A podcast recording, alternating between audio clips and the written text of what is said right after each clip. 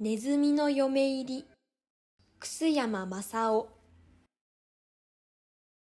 昔々ある家の蔵の中にお米を持って麦を持って栗を持って豆を持って大層豊かに暮らしているお金持ちのネズミが住んでおりました。子供がないので神様にお願いしますとやっと女の子が生まれました。その子はずんずん大きくなって輝くほど美しくなってそれはネズミの国で誰一人比べるもののない日本一のいい娘になりました。こうなるともうネズミの仲間には見渡したところとても娘のお婿さんにするようなものはありませんでした。ネズミのお父さんとお母さんはうちの娘は日本一の娘なのだから何でも日本一のお婿さんをもらわなければならない。と言いました。そこでこの世の中で誰が一番偉いかというと、それは高い高い空の上から世界中を明るく照らしておいでになるお日様の他にはありませんでした。そこでお父さんはお母さんと娘を連れて天へ登っていきました。そしてお日様に、お日様お日様。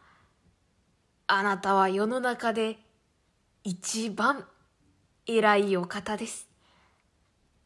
どうぞ私の娘をお嫁にもらってくださいまし。と言って丁寧にお辞儀をしました。するとお日様はニコニコなさりながら、それはありがたいが、世の中には私よりもっと偉いものがあるよ。とおっしゃいました。お父さんはびっくりしました。まあ、あなたよりも偉い方があるのですか？それはどなたでございますか？それは雲さ。私がいくら空でカンカン照っていようと思っても、雲が出てくるともうダメになるのだからね。なるほど。お父さんはそこで今度は雲のところへ出かけました。雲さん、雲さん。あなたは世の中で一番偉いお方です。どうぞ私の娘をお嫁にもらってくださいまし。それはありがたいが、世の中には私よりもっと偉いものがあるよ。お父さんはびっくりしました。まあ、あなたよりも偉い方があるのですか。それはどなたでございますか？それは風さ。風に吹き飛ばされては私もかなわないよ。なるほど。お父さんはそこで今度は風のところへ出かけていきました。風さん、風さん。あなたは世の中で一番偉いお方です。どうぞ私の娘をお嫁にもらってくださいまし。それはありがたいが、世の中には私よりもっと偉いものがあるよ。お父さんはびっくりしました。まあ、あなたよりも偉い方があるのですか。それはどなたでございますか？それは壁さ。壁ばかりは私の力でもとても吹き飛ばすことはできないからね。なるほど。お父さんはそこでまたのこのこ壁のところへ出かけていきました。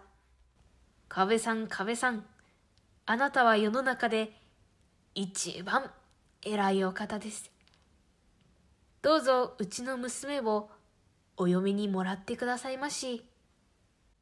それはありがたいが、世の中には私よりもっと偉いものがあるよ。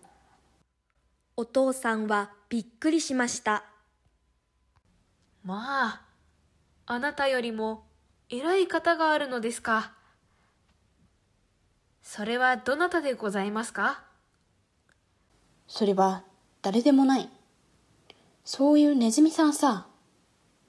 私がいくら真四角な顔をして硬くなって頑張っていても、ネズミさんは平気な顔で私の体を食い破って穴を開けて通り抜けていくじゃないか。だから、どうしてもネズミさんにはかなわないよ。なるほど。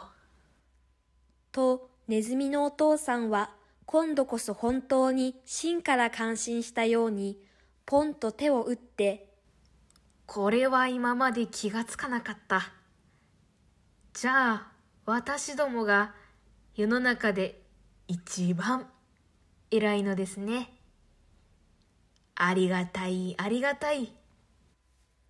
とニコニコしながら威張って帰っていきました。そして帰ると早速お隣の中助ネズミを娘のお婿さんにしました。若いお婿さんとお嫁さんは仲良く暮らしてお父さんとお母さんを大事にしました。そしてたくさん子供を産んでオクラのネズミの一家はますます栄えました。おしまい